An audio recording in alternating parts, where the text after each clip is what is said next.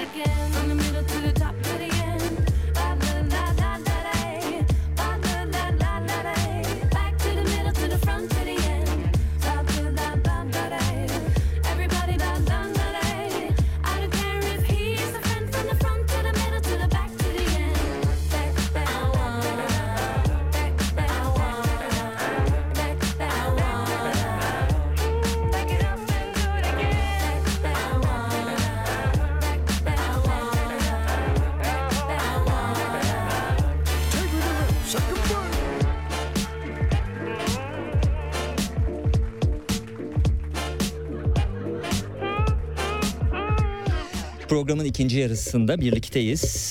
Programın ikinci yarısında bizimle olacağını duyurduğumuz Doret Habib, e, Sputnik Türkiye'nin İstanbul ofisine henüz ulaşamadı. Yolda olduğunu öğrendik. E, geldiğinde, e, ulaştığında stüdyoya e, sohbetimizi canlı yayında Doret Habib'le sürdüreceğiz. Bu arada ben güzel bir haber aldım. Benim için de sürpriz oldu. Sputnik'in frekansları güncellenmiş. Ulusal bir radyo olarak 5 e, farklı merkezde yayın yaparken şimdi Adana'dan Antalya'ya, Çanakkale'den Diyarbakır'a, Gaziantep'ten Hatay'a, e, Kahramanmaraş'tan Kayseri'ye, Kocaeli'nden Konya'ya, Malatya'dan Manisa'ya, Mardin'de, Ordu'da, Sakarya'da, Samsun'da, Sivas'ta, Şanlıurfa'da, Trabzon'da ve Van'da e, karasal yayında e, e, olduğumuzu görüyorum. E, bizi yeni dinlemeye başlayan e, Türkiye'nin dört bir yanındaki e, hatta Jingle'da olduğu gibi yedi bir yanındaki e, çünkü yedi farklı bölge deniyor. E, birlikte e, sizlerle e, olduğumuzdan dolayı son derece e, mutluyum. E, kendi şehrinizdeki frekanslarında yani İstanbul'da her ne kadar 97.8 olsa da mesela bakıyorum Sivas'ta 104.2'de farklı frekanslarda bizi dinliyorsunuz. Burası Sputnik Radyo. E, Türkiye'nin en etkili e, haberlerini sizlerle paylaşıyoruz. İstanbul ve Ankara'daki farklı ofislerimizle ve stüdyolarımızla e, arkadaşlarımız 7-24 haber koşuşturmacası içerisinde. E, nitekim şu an ben e, konuğum yolda olduğu için zaman kazanmaya çalışırken haber merkezindeki arkadaşlarım e, sizler için 18 haberlerini hazırlıyorlar. E, hangi güncel gelişmeler olacak diye ama en çok da seçim dönemlerinde Sputnik'i takip etmeyi e, seviyorum. Çünkü bağımsız, e, kısmen bağımsız diyelim. E, en arkasında büyük bir e, holdingin e, reklam gelirlerine ihtiyaç duymadığı için e, bir parantezle birlikte sürdürelim bu bağımsız ifadesini. Yani reklam alma kaygısı duymadan e, haberlerini e, yapan e, bir e, radyoda olduğum için de ben de son derece e, mutluyum. E, bunu da belirtmiş olalım. Şimdi e, Doret Habib'le geldiği zaman Mavi Çileğin sırrını konuşacağız sevgili dinleyenler. E, ki e, İstanbul stüdyomuza ulaştı. E, o halde e, ben de bir merhaba diyeyim. Şu an e, aşağıda mı yoksa içeride? İçeride peki. İçeride olduğu için stüdyoya gelene kadar e, ufak bir şarkıyla e, bir geçiş yapalım. Konuğumuzu karşılayalım. Serhat Sarı Sözen'le gündem dışı devam edecek.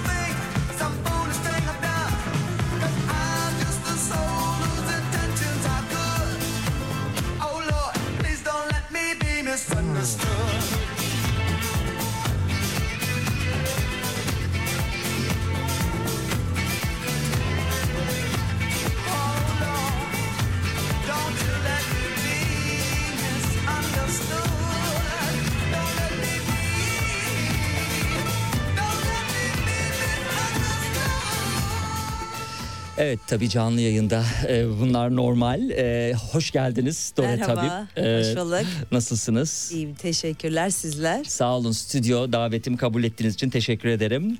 E, şimdi Dore Tabip tabii marka, iletişim ve strateji danışmanlığı yapıyor. Geçmişte e, edinmiş olduğu bütün iş kadını olarak edindiği bilgileri bu defa danışanlarına aktarıyor. Mavi Çileğin Sırrı da zaten e, birçok öneriyi barındıran bir ilk kitap e, mahiyetinde bunu konuşacağız. Bütünleşik pazarlama ve kriz iletişimi yönetimi uzmanı, eğitmen ve yönetim kurulu üyesi. Kagider'de devam ediyor musunuz? Hayır şu anda yani Kagileri bir proje yaratmıştık beraber. Online e, pusula diye. Hı hı. O pusula projesini yapmıştık. Üniversiteyle işbirliği yapmıştık. Evet, Boğaziçi Üniversitesi'nde İş İdaresi, Anadolu Üniversitesi'nde İşletme Fakültesi'nde lisans eğitimlerini tamamladı.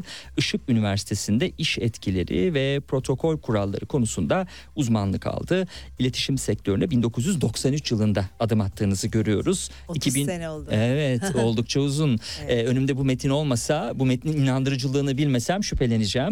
2003 yılında Doret e, iletişim kendi markanızı değil mi? 20 Evet, yıl önce kurmuşsunuz. 30 yıldır aslında e, sektörün içindesiniz. E, 10 yıl e, Yirmi- farklı firmalar ama e, sonraki e, 10 yıldan sonra artık e, kendi firmanız nasıl bir karar oldu bu? Pekala ke- kendi markanızı sürdürmeden de e, devam edebilirdiniz. E, neydi o dönüşüm sizin e, kendi iç e, işleyişinizde? Aslında bu kitabın da içinde yazdım bunu. Bence e, herkesin hayatında olan süreçler. İlk 10 sene hakikaten dediğiniz gibi uluslararası ve sektörün en büyüklerinde çalıştım diyebilirim. O zamanlar daha iletişim sektörü çok bilinmezdiği için daha çok uluslararası şirketler bu işlerin kıymetini biliyordu. O süreçte ki işte 10. sene sonundaki şirketimi kurmama sebep olan şey e, hep böyle ben her şerde bir hayır var diyerek mantığıyla başladığım için e, bir trafik kazası geçirdim ve geçirdiğim trafik kazasından dolayı artık full time çalışamamam, masada oturamamam gibi böyle sorunlar başlıyordu ve doktor dedi ki hani sen artık full time çalışamayacaksın. Mavi Çileğin sırrında da zaten e, me- metinlerden şimdi siz söyleyince e, Evet. anımsadım. Aynen.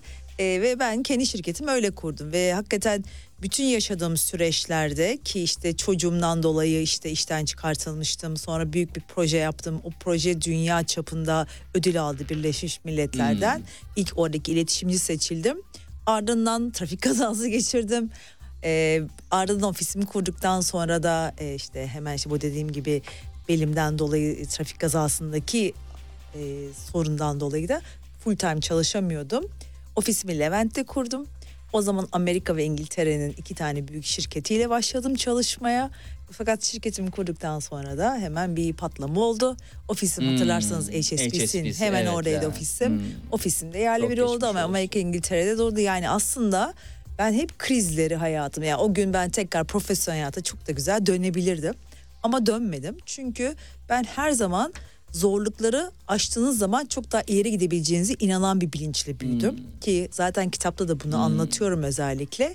O krizi tekrar fırsata dönüştürüp ben bunun içinden çıkarsam her şeyin içinden çıkarım dedim.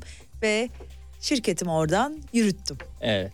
Ee, şimdi yaptığı işlere bakıyoruz Doret Habib'in. Ee, kurum, kişi, dernek, aile şirketleri, Anadolu Kaplanları, değil mi? Borsa şirketleri ve KOBİ'lerin büyüme stratejisiyle e, gelişimine katkı sağlıyor. B2B, B2C e, çalışmaları, PR içerikleri ve katma değerli marka hikayeleriyle biliniyor. Özellikle markaların e, yarattığımız hikayelerle e, onları zirveye taşıyoruz. Yaklaşık işte 30 senedir herhalde yüzlerce CEO'ya işte binlerce şirkete danışmanlık yaptım. Dolayısıyla e, bu süreçlerde edindiğim deneyimler, onlardaki e, güçlü yanları ve zayıf yanları ve buradaki başarı hikayelerin fırsatları, buradaki düşünme sistemini, oralarda yapılması gerekenleri kitapta da bunları analizini yaptım. Dolayısıyla böyle bir süreç. Evet.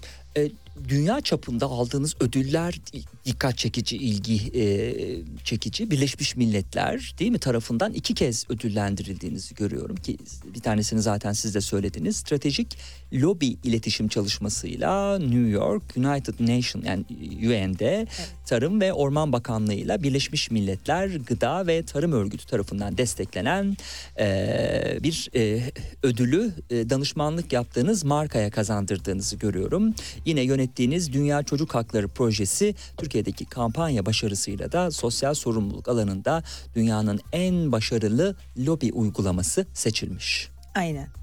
Bunlar zor hikayelerdi. Hı hı. Çünkü ikisinde de ilk kezdi. Yani bence bu işin daha önemli kısmı ikisi de ilk kez verilen ödüllerdi. Bir tanesi e, çocuk hakları koalisyonunu kurmuştuk ve imza toplama kampanyasıydı. Takdir edersiniz ki Türkiye'de imza toplamak ne kadar zor bir çalışma. Çin'in nüfusuna rağmen Türkiye en çok imza toplayan ülke seçilmesine destek oldum. Bu yüzden New York'a Birleşmiş Milletler'e gittim ve orada ülkemi ilk kez e, bir STK olarak temsil ettim. Ve orada e, bu başarı hikayesini nasıl yarattığımı işte CNN International yayınlanan o. İkinci Birleşmiş Milletler'deki ise gıda sektörü. Gıda sektörüne genelde özel sektöre verilmeyen bir ödüldü. FAO dediğimiz şey gıda örgütleri için. Orada iletişim, pazarlama ve satış tekniklerimizden dolayı e, o aldık. Çünkü ben her zaman fayda yaratan ve topluma destek olan çalışmaları her zaman ön ayak oldum. Markamla da çalıştığım markalarımda da buna çok önemsediğim için de markamla beraber böyle bir ödülü alma şansını elde ettim. Evet kutluyoruz sizi tekrar. Teşekkür ederim. Ee, ve e, Mavi Çileğin sırrına bakalım. Ara ara yine sizin yaptığınız işlerden konuşuruz. Okura kendi marka değerini oluştururken özgün, ayırt edici olmanın önemini, ikna psikolojisini ve teknikleri kullanmak suretiyle yaratıcı bir iletişim dili oluşturmanın nasıl mümkün olabileceğini anlatıyor. Evet. Yine önemli olanın para değil, değer olduğunun da altını çiziyor. Sonuca değil, amaca odaklanmanın önemine dikkat çekiyor. Konuğum ve bir gelecek inşa etmek üzerine çıkılan yolda adım adım ilerlemek suretiyle de okuruna da bir rehberlik sunma amacıyla Mavi Çileğin sırrını yazmış oldu. Aynen. İnteraktif bir kılavuz yazdım. Hı hı. Ee, özellikle benim için bu çok önemli dediğim gibi hak ettikleri başarıları yani çalıştığım iş hayatında gördüğüm bir şey vardı. Yıllardır arzu ettiğim bir çalışmaydı bu aslında. Son 3 senedir gene böyle bir e, fiziksel bir sıkıntım vardı. Koltukta 3-4 kere ameliyat oldum. Gene bu süreçte bunu yarattım. Çünkü durabilmek bizim zaman, yoğun tempolarda çalışan insanlarız. O yüzden benim hep istediğim kalbimde yatan aslandı bu. Çünkü çok başarılı işler yapanlar, çok iyi ürün üretenler var. Fakat bunları nasıl satacaklarını, bunları nasıl tanıtacaklarını bilmedikleri için kayboluyorlar. Ve ben buna gerçekten çok üzülüyordum. Çünkü bize tabii ki doğal olarak herkes gelemiyor. Fakat bununla başarılı insanların hak ettikleri yerlere gelmesi için ve kendi potansiyellerini ki benim için çok kıymetli bir kavram bu. Potansiyellerini değere dönüştürmelerini istedim. Hatta bundan e, bir buçuk sene önce de bir YouTube kanalı kurdum. Orada marka marka söyle bana diye. Gene aynı şekilde bilinçlendirmek ve fayda yaratmak üzerine insanlar için yarattığım bir içerik video serisiydi. Ki ona da devam ediyorum. Kitapta dediğim gibi kurum içinde ya da kurum dışında çalışan ki dönem değişti biliyorsunuz. Artık e, eski geleneksel düşünceyle iş yapma sistemi bitti. Artık tasarım odaklı düşünce ki bu kitabımda zaten gelecek tasarlanır diyorum ben. Öz gelecek diye bir kavram var. Öz geçmiş bitti diyorum. Çünkü bunların hepsinin kurgulanması gerekiyor. Dolayısıyla bunu nasıl yapabilirler? Özellikle yeni mezunlar, girişimcilerin çok ihtiyacı olan bir şey ve çok büyük boşluk. Çünkü yollarını kaybedebiliyorlar çok başarılı olmalarına rağmen iyi şeyler yaratmalarına rağmen hangi yoldan gideceklerini bilmedikleri için kayıp ve zamanlar, vakitler ya da fark edilmeden de zaman kaybedebiliyorlar. Evet şimdi Mavi Çileğin sırrına ki destek yayınlarından çıktı. Evet Şubat ayında ee, yeni çıktı. Evet çok yeni.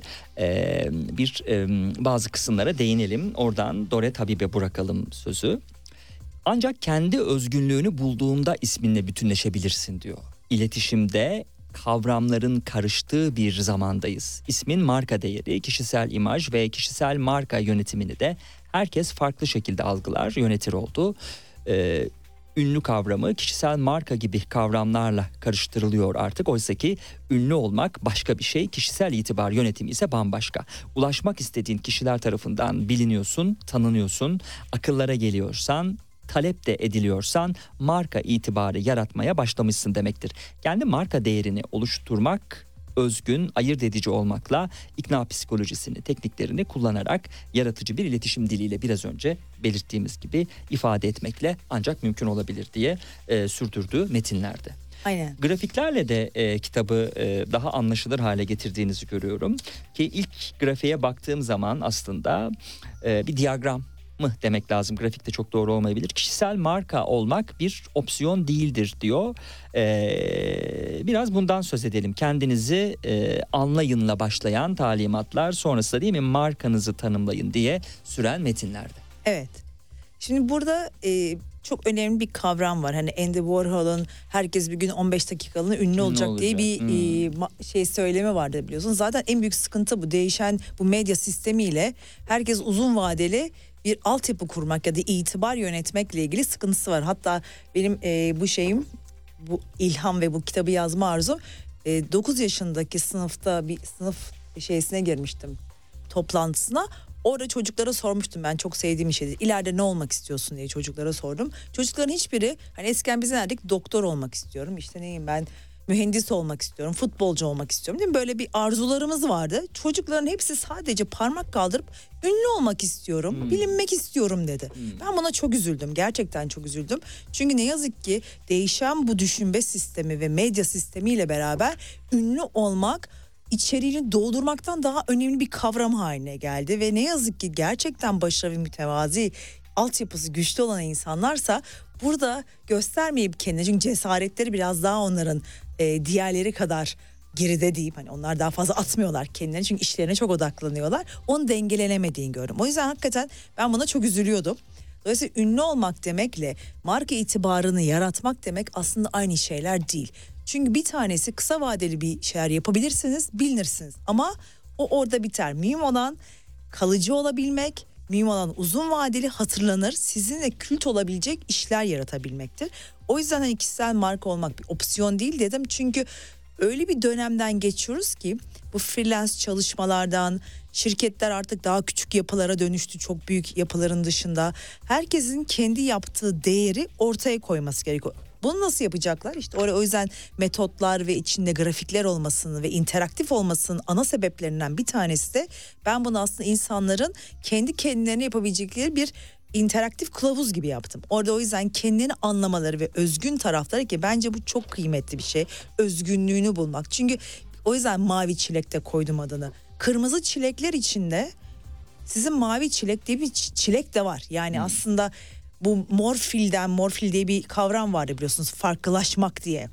Bundan çok daha farklı bir şey bu. Yani mavi çilek diye bir kavram var. Mavi çilek diye bir meyve var. Ve siz de aslında mavi çilek olarak görünemeyebilirsiniz, bilinemeyebilirsiniz. Çünkü o kırmızı çilekler içinde rekabette kendinizi anlatamayabilirsiniz, tercih edilmeyebilirsiniz. Ya da kendinizi ortaya koymakla ilgili sorunlarınız olabilir ve kırmızıya benzemeye çalışabilirsiniz. Ben de tam da bu noktada diyorum ki hiç kimse kimseye benzemez. Parmak izi gibi herkes birbirinden farklıdır. Bu yüzden kendinizi anlayıp kendi özgünlüğünüzü, kendi gücünüzü keşfetmeniz lazım. İlk bölüm zaten kendi özgünlüğünü nasıl keşfedeceklerini, kendi değerlerini nasıl anlayacaklarını ilgili bir bölüm. Yani aslında ilk bölüm biraz daha kişisel gelişimle evet. ilgili. Kendini keşfet değil mi? İlk Aynen. talimat. Evet. Ee, Dora Tabib'in 10 emrinden ilki kendini keşfet ki e, kendi hayatının kontrolünü elinde tutmak burada e, önemli bir nokta. Yine e, yeni dönem serbest çalışanların kendilerini ortaya koyma dönemi olduğu vurgusu da yine peşinde gelen alt başlıklardan ki hayallerinize ulaşmadaki yol haritanız gerçek bir yolculuğa dönüşebilir diye sürdürdü metinlerde. Aynen. Bir İlk de, koşul. Buyurun. Aynen. Artı burada farkındaysanız kolay anlaşılabilir olması da çok önemliydi benim için. Çünkü e, terminolojimiz bizim sektörümüzün terminolojisi biraz daha ağır olabiliyor. Burada ben herkesin e, meslek sahibi olan herkesin bunu okuyup anlayabilmesi için de daha basit okunabilir ara başlıklar atarak, interaktivite yatarak, videolar koyarak içine yaptım ki hakikaten çok kişiye ulaşması ve gerçekten insanların potansiyelin bulunmasını çok istedim. O yüzden ilk önce bir tanımlamak ve anlamak, keşfetmek var. Yani kendinizi geliştirmeden önce kendinizi bir anlamanız gerekiyor. Bu ne demek? Güçlü yanlarınızı, zayıf yanlarınızı görüp buna odaklanmak demek. Hı hı. Öncelikle o kısımla başlıyor. Sonra tanımlama var. Yani en çok sıkıntılardan bir tanesi tanımlamakla ilgili. Yani e, özgün olduğumuza başka biri olmak gibi değil. Kendi altyapımızdaki kendi güçlü yanlarımızı öne nasıl çıkaracağız? Bunları hangi mesajlarla vereceğiz? Nasıl kendimizi ifade edebilirizle ilgili de bir e, ödev de var orada. Nasıl kendilerini yapacaklar hı hı. ve değerlerini bulmakla ilgili de bir bölümümüz var. Ardından bunu nasıl iletişim yapacaklar? Hani belki aşama aşama herkesin farklı yerlerde olabilirler. Ama en çok sorunlardan bir tanesi iletişim yapmayı dediğim gibi bilemeyebiliyor e, kişiler ya da kurumlar. Oralarda kilitleniyor. Yani bu bahsettiğim iletişim bilemiyor demek e, etkili iletişim yapmaktan bahsediyorum. Yani bir ton şey yapıyorlar ama samimi ve güven veren, altyapısının güçlü olduğu ve bütünleşik yani yaptıkları işe hizmet eden bir iletişim yapmak bambaşka bir şey. Hı hı. E, Z kuşağını tanımak lazım. Tabii artık Z kuşağı değil mi? Yeni çalışanlar onlardan evet. oluşacak. İlginç de bir kuşak. Mesela benim e, bir arkadaşımın e, kızı e, Z kuşağı bir e, çalışma hayatına giriyor. E, ilkokuldan bu tarafa bu animeleri falan çok merak saldığı için Japonca öğreniyor. Fakat e, girdiği işte Japonca bildiğini bilmiyorlar. İngilizcesiyle giriyor işe. O girdi işte tesadüfen Japonca bildiğini öğreniyorlar ve tesadüf bu ya. Nasıl öğreniyorlar? Japon müşterilerle görüşülmesi gerekiyor. Ve tesadüfen öğrenildiği için o da toplantıda olsun diyorlar. Patrona mail atıyor. Diyor ki ben bu işe İngilizce bilgimle geldim. Japoncamla gelmedim. Eğer Japoncamı kullanacaksanız bana ekstra ödeme yapacaksınız. Mesela bu belki X kuşağının değil mi Y kuşağının belki çok rahat kişiden kişiye değişir ama Talep çok yapamayacağı bir şey. Ama Z kuşağı talepkar aynı zamanda. Bu benim gözlemimde ama asıl profesyonel olarak konuk olarak sizi asıl ilgiyle dinlemek isterim. Z kuşağını tanıyalım dediğiniz kısımda e, bize önemli yol gösterecek. Evet, Z kuşağının çok enteresan bir şeyi var oyunla onlar çok kendini ifade ediyor. Dolayısıyla hmm. kaybetmek ve kazanmak onların hayatı iki şey. Yani bizler mesela Z kuşağının öncekileri kaybetmek kazanmak diyor süreçlere çok odaklanırdık. Z kuşağında böyle bir şey yok. Z kuşakları o oyunlardan dolayı da korkuları da daha fazla aslında. Çünkü o süreçlerle ilgilenmiyorlar. Kazanabilirim, kaybedebilirim. Hani arası yok. Bir de daha çok video, görsel, iletişimleri de daha farklı. Dolayısıyla onları daha fazla kapsayabilmek için de ve onların da kendini ortaya koyabilmesi için. Çünkü eskiden bilgi yoktu, veri yoktu. Eskiden böyle bizim ansiklopedilerimiz vardı işte kupon toplayarak e, onları elde ederdik. Şu anda bilgi her yerde ve veri her yerde. Chat GPT gibi bir hayatımızın çok kolaylaştıran ve de aslında bilgiyi analiz bile edebilecek bir yapı varken bu gençler kendi değerlerini ortaya koyabilmek için bu kalabalık bilgi kirliliğinin içinde kendini doğru ifade etmeleri gerekiyor ve en önemli şey artık doğru soru sormak. Yani kitabımın en sonunda da göreceksiniz. Doğru soru sormak hmm. artık doğru cevabı götürebiliyor. O yüzden kendine ne sormaları gerektiğini de ayrı bir kılavuz yaptım kitabın en sonunda. Hı hı. Çünkü o soruları sorarak kendilerine bir yol haritası çıkarmakta da. Çünkü doğru soru sormayınca doğru yola gitme şansınız yok. Yani siz işte buraya gelirken e, Taksim'e mi gideceğim, Kıvadaş'a mı gideceğim diye farklı yollara gidebilirsiniz. Dolayısıyla doğru soruyu sormak çok çok önemli. Hı hı. Dolayısıyla onlara nasıl soru soracaklarını da anlattım. Çünkü sorgulamakla ilgili e, farklı düşünce yapıları var ve aslında doğru soru sormak çok kıymetli. Evet çalışanların geçirdiği bir evrim var. Hı hı. E, bu tabii hem çalışanları hem de patronları da ilgilendiriyor, işi de ilgilendiriyor. Geçmiş 9-5. Ben geçmişi söyleyeyim ama siz de bu programın geleceğe bakan yüzü olarak bunu nasıl e, evrildiğini söyleyin.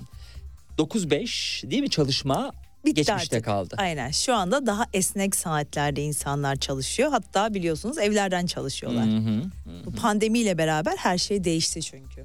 Evet. Peki bu e, aslında e, duruma bağlı olarak e, işi olumsuz da etkileyebilir, olumlu da etkileyebilir. Bunun belki yönetilmesi gerekir değil mi? E, bir kere e, iş yerleri bir e, metrekare daha az işgal edecekleri için daha az kira ödeyecekler, daha az elektrik faturası olacak. E, işte kahvedir, şudur budur filan maliyetler tümüyle azalacak. Aslında e, işletmelerin, patronların e, lehine olan bir şey. E, bakıldığı zaman çalışanların e, daha daha aleyhine maddi olarak fakat e, iş pek öyle algılanmıyor tam tersi e, sanki böyle işverenler de bir lütuf olarak veriyorlarmış gibi çalışanlar daha e, e, verimli olduklarını düşünüyorlar. Ne dersiniz bu paradoksa? aslında iki tarafın da lehine olan bir durum Hı-hı. bu. Çünkü şirketler onları işte yol parası vermediği için yemek parası vermediği için zaten o parayı onlara ekstra veriyorlar. Yani o paralar onların cebine kalmıyor. Bir şekilde şirketler bunları elemanlarına veriyorlar. Oradan hani bir finansal kesinti yapmıyorlar. Hı hı. Bir şekilde onları veriyorlar. Hı hı. Tam tersi bu büyük bir avantaj oluyor çalışan insan için. Bir de yol paraları olmuyor. Bence en kıymetli yolda yıpranmıyorlar insanlar. Daha özgürce evlerinden çalışıyor. Fakat burada birkaç nokta var. Bir Şimdi eski çağdakiler daha sosyal e, bir insan sosyal bir varlık. Hı hı. Dolayısıyla tek başına bir yere kadar çünkü tek başına çalışıyor gibi bir ortamda oluyorlar bu çok fazla evde olunca. O yüzden bunu dengelemek önemli. Şirket aidiyetini yaratmak için insanlara farklı e, gruplara e, onların hobilerini geliştirecek kurum içinde yapılan çalışmaları daha fazla desteklemeleri gerekiyor şirketlerin. Dolayısıyla bu tarz yapılarda yöneticiye daha fazla iş düşüyor. Ama ben iki tarafında lehine olduğunu hmm. düşünmüş. Kimse aleyhine olduğunu düşünmüyorum. Bu durum herkes için win-win bir durum. Hmm. Çünkü evde çalışıp rahat ortamında kahvesini alıp o yollarda sürünmeden çalışan insana daha keyifle çalışıyor. Yemek parasını zaten cebine alıp evinde belki onu farklı amaçlarla kullanabiliyor. Dolayısıyla o onun lehine. Fakat insanlarla interaktivite dediğimiz yani bir araya gelmek başka bir konu. O yüzden haftada iki gün yani üç gün evde, iki gün iş yerinde gibi ortamlar zaten yapılıyor şirketler tarafından. Burada aidiyeti yaratmak şirketler için çok daha önemli. Dolayısıyla önemli olan tam da bu noktada kurum içi iletişim çok daha önemli. Çünkü bunları farklı ortamlarda bir araya getiriliyor. Onların hobilerini desek ben kaç tane uluslararası şirket biliyorum. Şirketlerin o insanların hobilerine göre online'da özel işte sabah sporlarını da yaptırtıyorlar. Onlar özel beslenme programı eğitimleri de veriyorlar. Dolayısıyla şirketler insanları bağlayabilmeleri için e, çok daha fazla emek sarf etmeleri lazım. Öyle bir döneme girdik ki eskiden hangi şirkette çalışıyordun deniliyordu. Şimdi kim sende çalışıyor deniliyor. O yüzden işte artık insanların kendi değerlerini ortaya koyması lazım. Çünkü sen kendini o şirket içinde bir var olan bir değer olarak ortaya koyamazsan yani bu rekabette birbirinin üzerine bastan bahsetmiyorum. Kendi yaptığın şeyi mesela insan kaynakları uzmanıysan insan kaynakları sektöründe var olman gerekiyor. Sadece şirketinde değil ya da sen bir bilgisayar yazılımcısı ve kodlamacıysan yapay zeka ile ilgili bir şey yapıyorsa yapay zeka derneğinde de aktif olman lazım. Yani kendini var olduğun mesleğinin de etrafında donatmak zorundasın ki uzun vadede var olabil. Hmm. Nitekim e, çalışanın evriminde m, kurumun kariyer basamaklarını tırmanmak eskide kaldı. Bunun yerine kendi kariyer basamaklarını aslında tam olarak e, Demek bunu da bu. söylemek e, lazım. Yaratmak e, burada Doret Habib'in e, dikkat çektiği, Mavi Çileğin sırrında dikkat çektiği noktalardan. Hayalleri tümden gelimle ulaşabilirsin. Tüme varım bir metot olarak değil, tümden gelim. Aynen. Bu şöyle bir şey. Siz şimdi bundan 10 sene sonrayı bugünden planlarsanız dersiniz ki aşamalar şunları şunları yapmalıyım. Ama bu sizi doğru yola götürmeyebilir. Tam tersi 10 yıl sonra siz kendinizi nerede görmek istiyorsunuz? O günü en detayıyla tasvir etmeniz lazım. Çünkü siz hayaliniz kadar bir vizyon yaratabilirsiniz. O günden geriye başlamanız gerekiyor. Siz kendinizi şayet bir CEO olarak kurgulamak ya da siz çok iyi bir işte salç üreticisi olmak istiyorsanız o zaman oradan geriye gitmeniz lazım. Yani ne yapacaksınız? CEO olmak istiyorsanız kendinizi nasıl donatacaksınız? CEO'lar ne yapıyor onu araştırmanız gerekiyor. Oradan geriye bir kurumda nasıl kendinizi yöneticilik becerilerinizi geliştirmeniz gerekiyor. Onun altına nasıl bir donanımlı olmanız lazım gibi kendinizi geriye doğru kurgulamanız lazım. Hangi sektörde olmanız lazım gibi. Dolayısıyla tüme varımla değil tümden gelimle yani kendinizi hayal ettiğiniz andan geriye doğru sayarak hatta biz bunu hikayesini yazdırarak yaparız. Orada da zaten öyle bir boşluk bıraktım. Hani tersten başa doğru onu maddeleyerek ondan bire geri yapmaları gerekiyor. O zaman hangi aşamalardan gitmeleri gerektiğini çok daha net görebiliyorlar. kendini tanı kısmından sonra e, kişisel markanı tanımla, anla ve analiz et. Değil mi? İkinci bölümde Evet. bunu görüyoruz ki Evet. e, QR kodlarla da desteklenmiş olan interaktif demişti zaten. Doret Videolarımız biraz var, önce evet, videolarla da. Bu videolar daha önce sizin kurduğunuz YouTube kanalından mı besleniyor? Aynen YouTube kanalından besleniyor ve özellikle şimdi bir kitap bir yere kadar bir şeyleri anlatabilir. İlk- o konuyla ilgilenen için daha detaylı orada bilgi var. Şahane. İstiyorlarsa oraya bakabilirlerdi. Çünkü artık öyle bir çağdayız. Hani tek okumak değil, dijital ortamda hepsi. Evet. Bir değerler listesi var ki e, statü değil mi? Aile huzuru, etki, güç, dürüstlük, uyum gibi devam ediyor. Ben birkaçına Aynen. yer Lütfen. vermiş oldum. Hı hı. Tabii. Anlama, dinleme ve analiz etme ile ilgili fırsat nasıl yaratılır kısmında olası insanın aklına gelecek sorulara da cevap vermiş oluyor Doret Habib. Evet, nasıl yaratılır bu fırsat? Fırsatlar e, Özellikle bu anlama, dinleme ve analiz etme ile değil Evet. mi? Fırsat nasıl yaratılır kısmı. Şimdi fırsatlar hareket halinde olana gelinir. Hareket halinde olmayana gelmez. Dolayısıyla fırsatlar evde bekleyerek gelmez.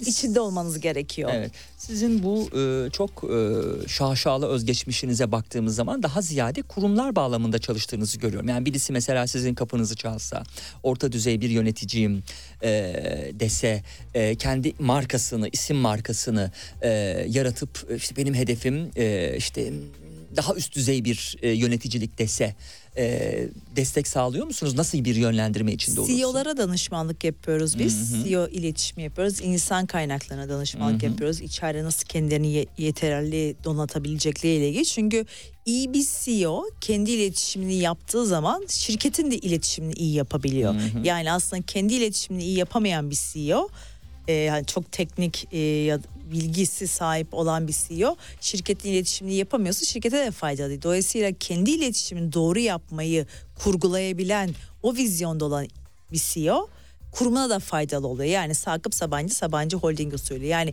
aslında yaptığınız çalışmalar şirketinize de katma değer katıyor ve de birlikte büyüyorsunuz aslında. Dolayısıyla ikisi birbirinin içinde. Tam da demek istediğim kişilerin kendilerini yapmaları aslında şirketlerine de faydalı olan bir çalışma. Yani aslında burada kişisellik, kurumsallık ve ürün çok birbirinden ayrı değil.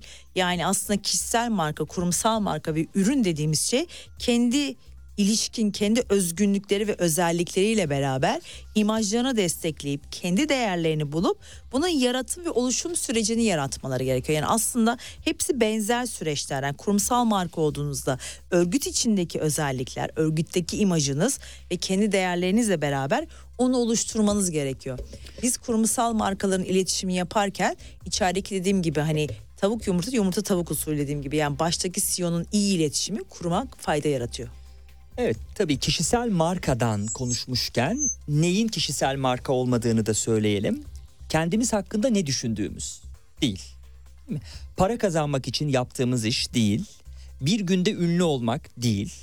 Dış dünya için fiziksel görüntümüz hiç değil. Zirveye çıkabilmek için diğer insanları çiğnemek. Bu da değil. Peki kişisel marka ne sorusunu Dore Tabip şöyle cevaplıyor.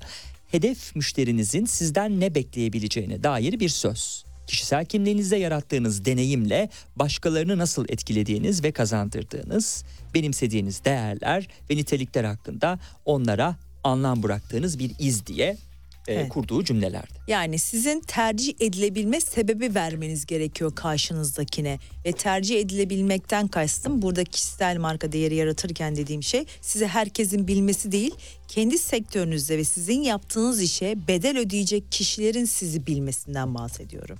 Bu çok önemli bir nosyon. Evet, Mavi Çilek'ten söz ettik. Kitaba da ismini veren bir teorisine bakalım mı? Tabii buyurun. Hı hı.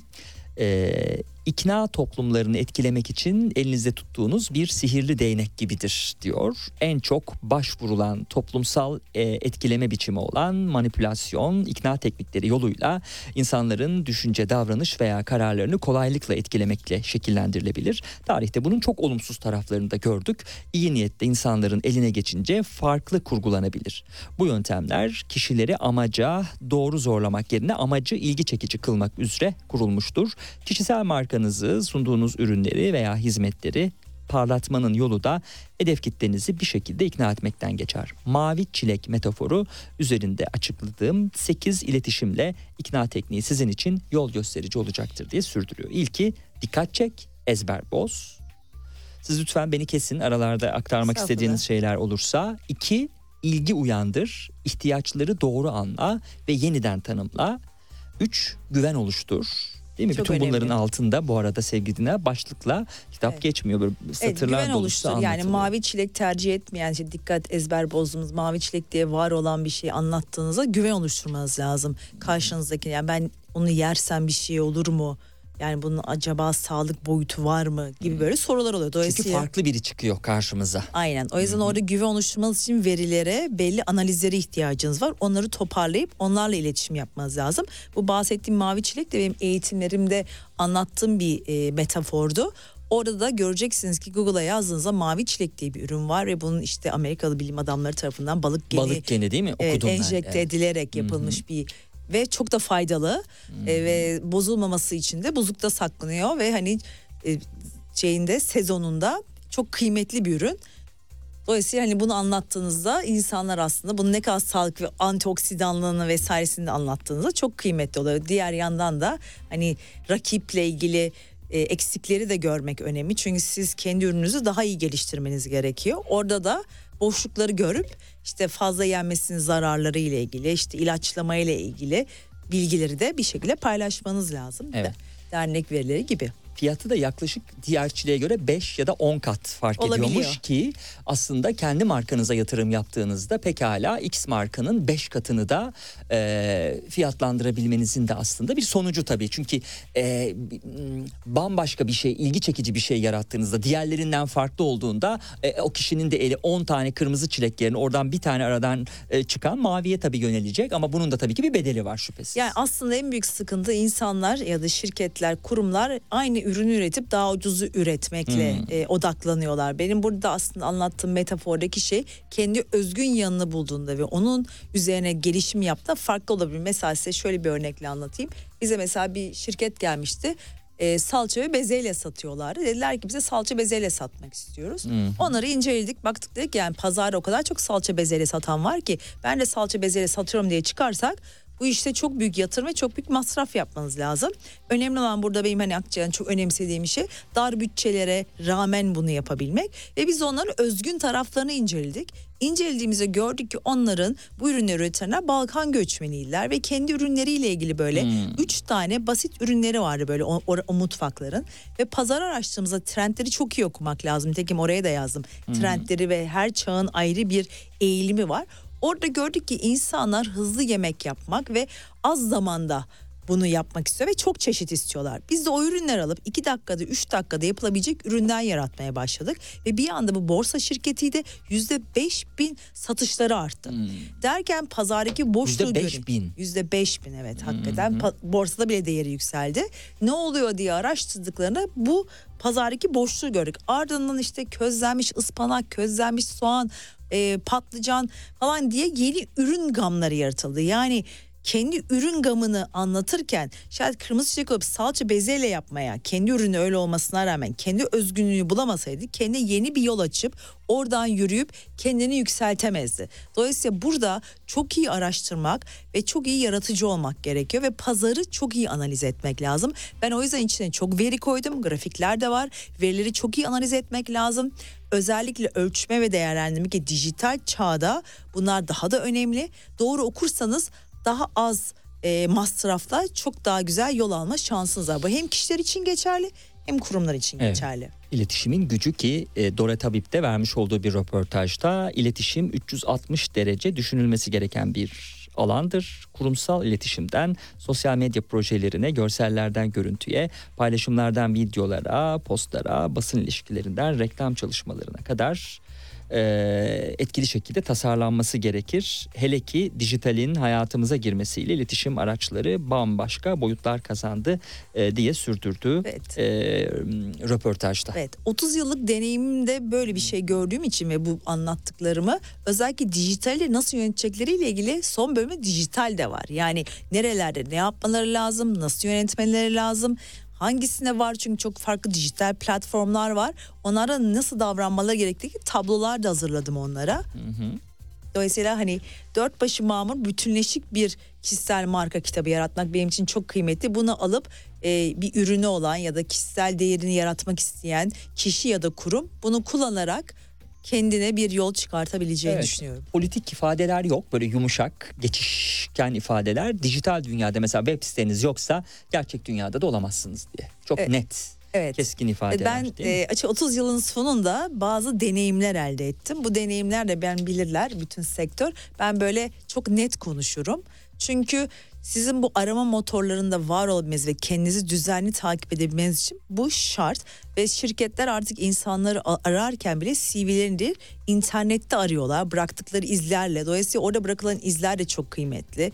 İşte LinkedIn'dekinden işte kendi webine, bloguna yani bir blog yazarından daha geçen gün bir hikaye vardı. Blog yazarı bir arkadaşını yazıyor ve o blog yazarını gören New York Times'ta çalışan biri onu alıyor ve oradan haber yapabiliyor. Yani dolayısıyla bloglar ve webler araştırılan o arama motorlarında da e, sizin girdiğiniz işte takibi yüksek olan işte gazete sayfalarıysa ya da sektörlerin takip ettiği yüksek e, izleyicinin olduğu ortamlarsa sizin de oralarda ortaya çıkma şansınız olabiliyor. O yüzden Dream 100 diye bir şey var orada. Hayal ettiğiniz, olmak istediğiniz yerleri de iyi planlamanız ve onları da iyi kurgulamanız gerekiyor. Dediğim gibi tasarım odaklı düşünmek kitabın başından sonuna düşünme sistemini anlatıyorum. İlk bölüm o yüzden yani ezber bozan bir düşünmeniz olması gerekiyor. Cesur olmanız gerekiyor. O yüzden kendi hayatımdaki deneyimlerin hepsini çok şeffaf şekilde anlattım.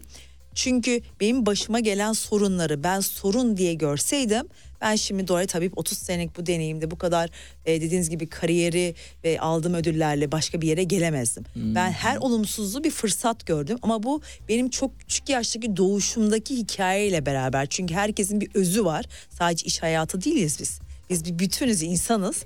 İnsan aslında doğduğu günle beraber şekilleniyor. Orada bakış açısı ailelere de çok iş düşüyor orada. Sadece siz değil sizi yetiştiren aileler de size çok katkıda bulunuyor.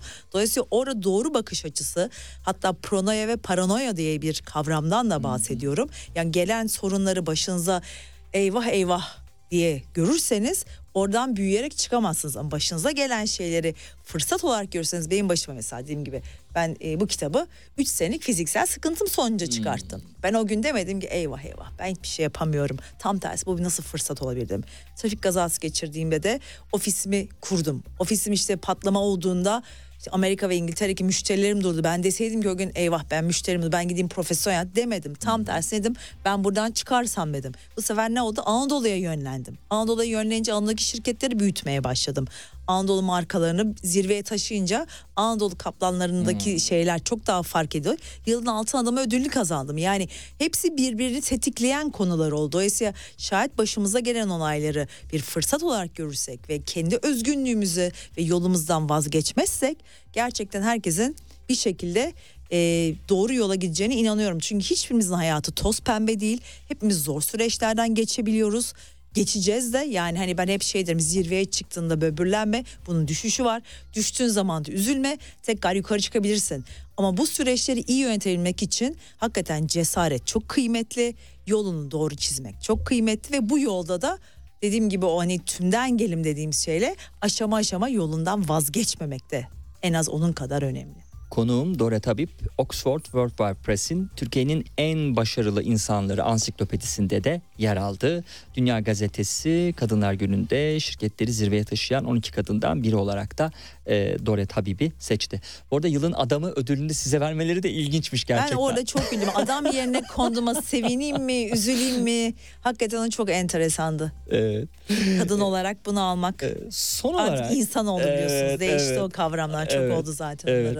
E, bu arada sosyal ağlardan söz edelim son olarak da. E, böyle hani hepsini tek tek konuşmaktansa mesela belki TikTok nasıl etkili olabilir mi markada? Hani belki o, on, ya da Facebook. Hı hı. E, artık Facebook mu kaldı ya da ol, olmalı mı? Ne dersiniz? Hı hı. E, sosyal e, ağlarla ilgili birkaç şey söyleseniz e, neler söylersiniz bu bağlamda? Şimdi bütün dinamikler her gün değişiyor. TikTok hakikaten YouTube'a geçecek diyorlar. Hmm. Bu çok önemli bir kavram olmaya başladı. Çünkü orada çekilen videolarla ve iş alanları da işte asıl benim e, bu kitaptaki yine en önemli dertlerimden bir tanesi.